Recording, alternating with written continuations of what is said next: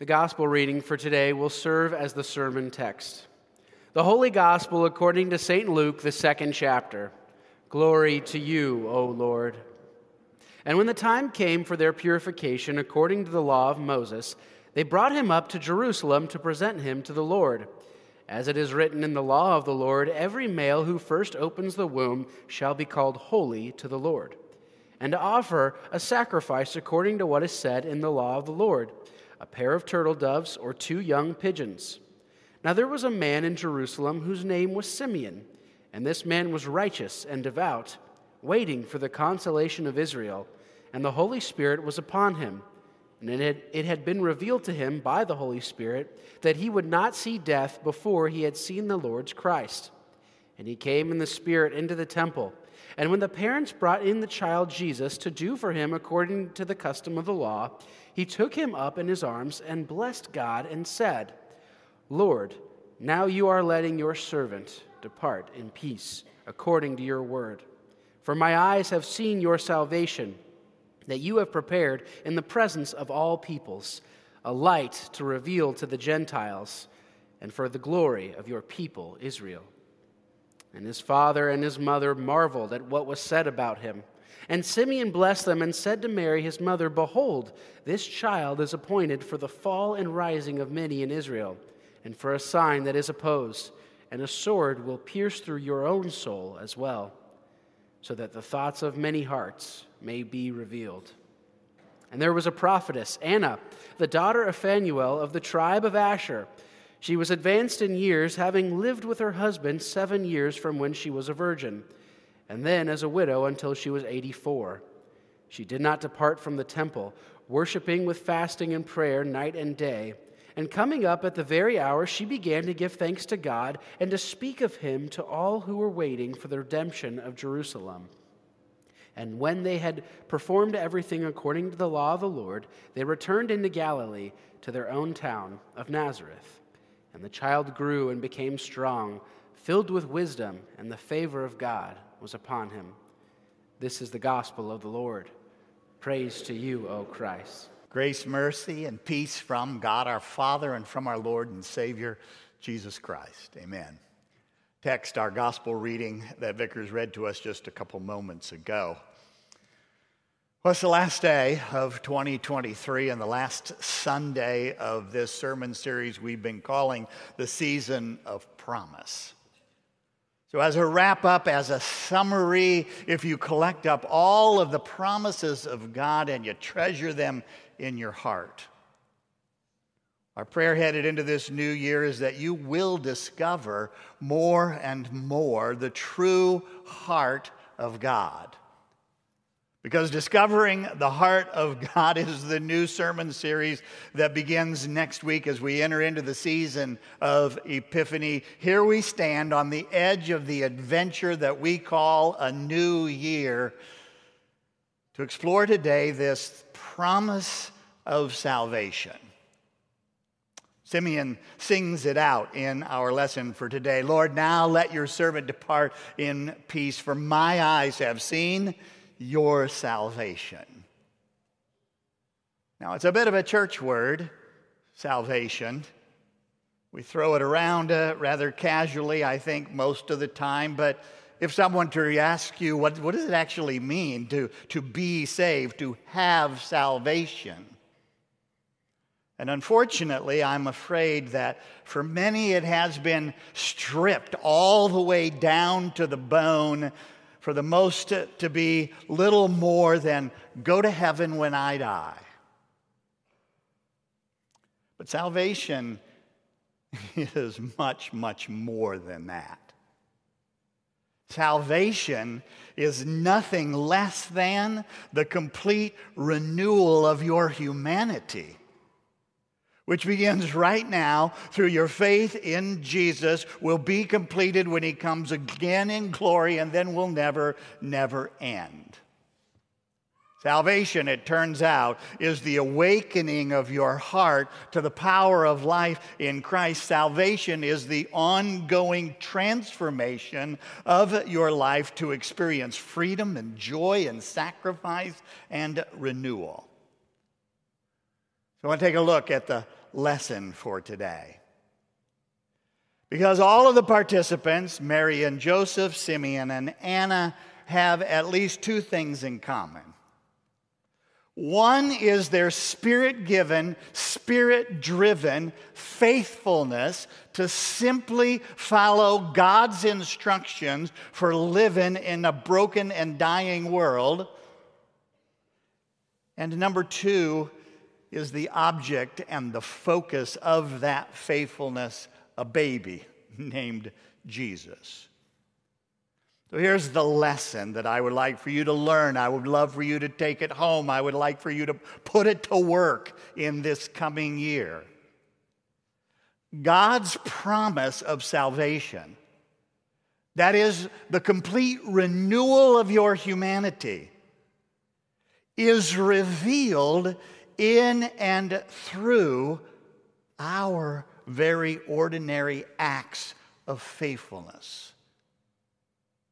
Or to put it another way, God will bless, God will honor, God uses our faithfulness to give us an ever deepening experience of His promise of salvation.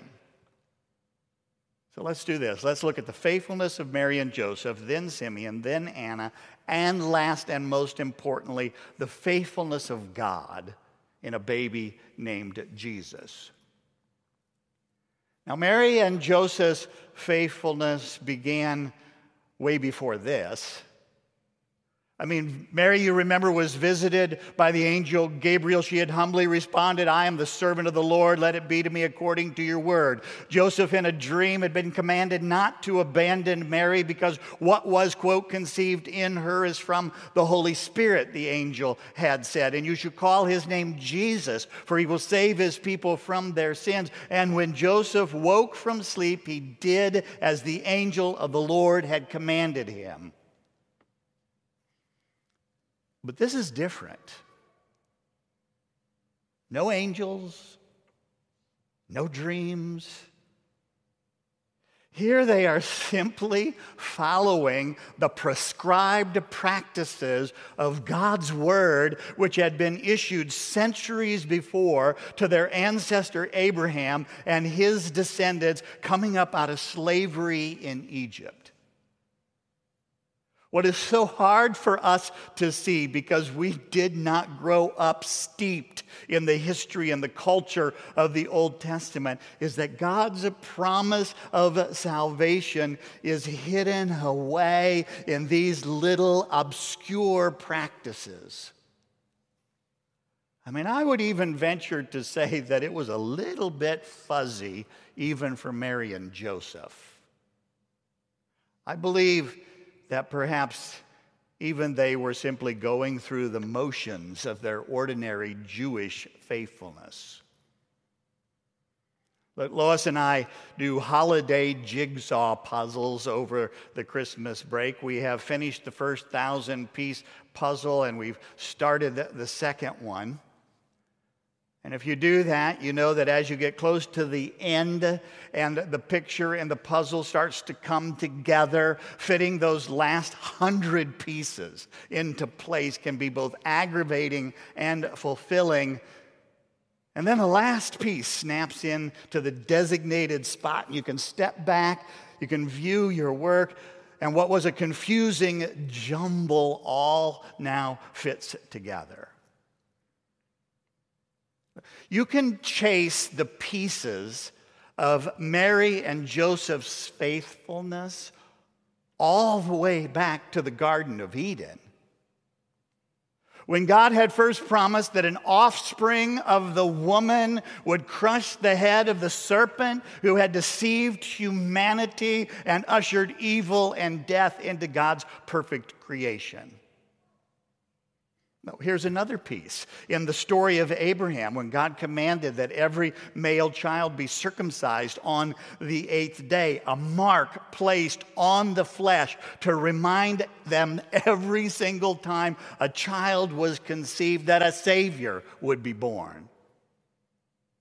And then at the Exodus from slavery in Egypt, when the angel of death passed over the homes, sparing the firstborn of those whose doors had been marked with the blood of the Passover lamb. The firstborn now of every male thereafter was to be presented back to God, reminding them of that great act of redemption and echoing the promise of salvation from generation to generation. Another firstborn is yet to come. And even the obscure purification rituals for women after childbirth, which we in our sophisticated 21st century think of as repressive of women, were in fact meant to elevate the role of women in the promise of salvation, their collective wombs, if you will, being nothing less than the eventual dwelling place of Emmanuel, God with us. That's all very fascinating, I'm sure, Pastor Arp, but I don't even like jigsaw puzzles. What does all that have to do with us? Well, just this. All of those pieces of the promise of salvation will come together in our lives through and in the ordinary practices of faithfulness. Now, do you know what the practices of faithfulness look like? Look, going through the motions of remembering your baptism every time you see, taste, touch, hear, or smell water. Reading a daily devotion and planting a seed of the Word of God in your mind that will influence your thinking all day long. I have known people over the years who read their horoscopes faithfully, religiously, regularly, and are intrigued by the coincidences throughout the day that either confirm or dismiss the day's prediction. Silly as it is, people, a daily devotion will do the same thing with something far more profound than astrology.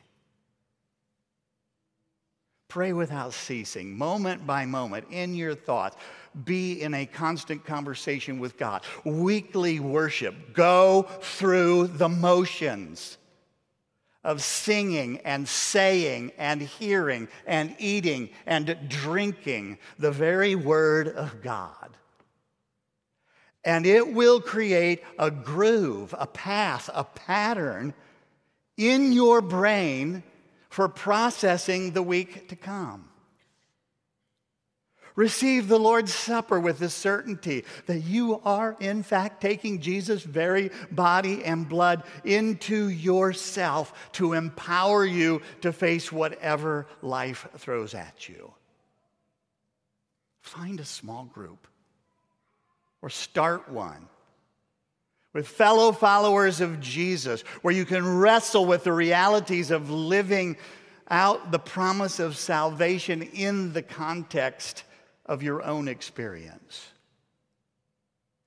God's promise of salvation is revealed more and more in and through these ordinary acts of faithfulness. Go through the motions even when you don't feel like it. Even when you suspect that you're just going through the motions. Why? Well, because God honors, God blesses our faithfulness with a deeper and deeper awareness of our salvation, the restoration of our humanity. That's what Simeon was doing on the day that he went up to the temple when God handed him the very last centerpiece of the promise. Look, the faithfulness of Simeon is described in two words righteous and devout. By faith in the promises, he was righteous, he was right with God. And that was evident to anyone who knew him in his devoutness, in his ongoing living out of the ordinary practices of his faith, his devotion. His devotion to what? Well, look, waiting for the consolation of Israel. And that word consolation is the Greek word paraklesis, and it is the same word that Jesus will use to describe the Holy Spirit as the comforter, the paraclete, who he will pour out on his followers. Simeon lived in anticipation of, with a very real expectation that God would let him see the Savior in person, face to face practicing the rhythms of our faithfulness will lead us to such faithful waiting for the comfort, for the consolation of God's promise of salvation, not only to break into our everyday moments of our lives, but to finally when Jesus comes again.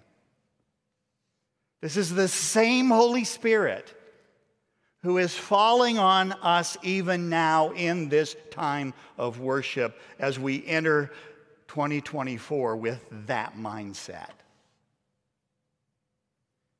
Look, now here's what you can expect. The peace that passes all understanding will keep your heart and your mind in Christ Jesus. Look, the little word now in this text is precious. Simeon lived in the right now of the promise of salvation. It wasn't a promise that was still back in the past somewhere. It wasn't off somewhere in the murky future. It had become a present reality. So, are you living in the now of the promise of your salvation? Or are you trapped in your, in your past, some, some guilt over, some shame over what you've done or something that's been done to you? Jesus' innocent suffering and death on the cross takes away the past. Are you living in the anxiety of the what if or the if only as we walk into 2024? What if this happens? What if that happens? Or what if I can finally achieve whatever that other thing is that I think is missing? Jesus rose from the dead to secure not only your ultimate future, but every day of your life between here and there. And you know how you'll be able to tell? Your life will become a light to those around you that illuminates the promise of salvation, the renewal of humanity through faith in Jesus. And your glory on the last day, standing before the throne of God, won't be your bank accounts or your real estate or your children or your personal or professional achievements. Your glory will be how you used all of those things, how you used your life to make Jesus come into the right now of someone else's life. Simeon's words to Mary are the shadow of the cross looming over this whole wonderful birth narrative. Jesus' own, Jesus' own brothers and sisters will fail to understand him until after the resurrection. Most, if not all, of the religious leaders will never come to see the salvation of the Lord, the consolation and the glory of Israel revealed in Jesus. Look, 2024 will not be all fun and games, sweetness and niceness. I don't know quite how to say this, but the more righteous and devout you become, the more annoying you may be to some people in your life. They may actually misunderstand you. They may think you're a hypocrite or being judgmental or holier than thou. They might dismiss, they might distance themselves from you. But don't give up. Repent if you've been any of those things and try again. Because God honors our faithfulness with His promise of salvation, not just for you, but for those around you. Look, we don't know how old Simeon was. I like to think of him as his mid 30s, early 40s, headed into the peak of his life as a husband, a father with a successful career. Anna, on the other hand, is at the far end of that age spectrum. She is a widow, a representative of the most vulnerable in that society, along with the orphans. She lived at the Lutheran Haven. And as one commentator put it, she never missed a service in God's house.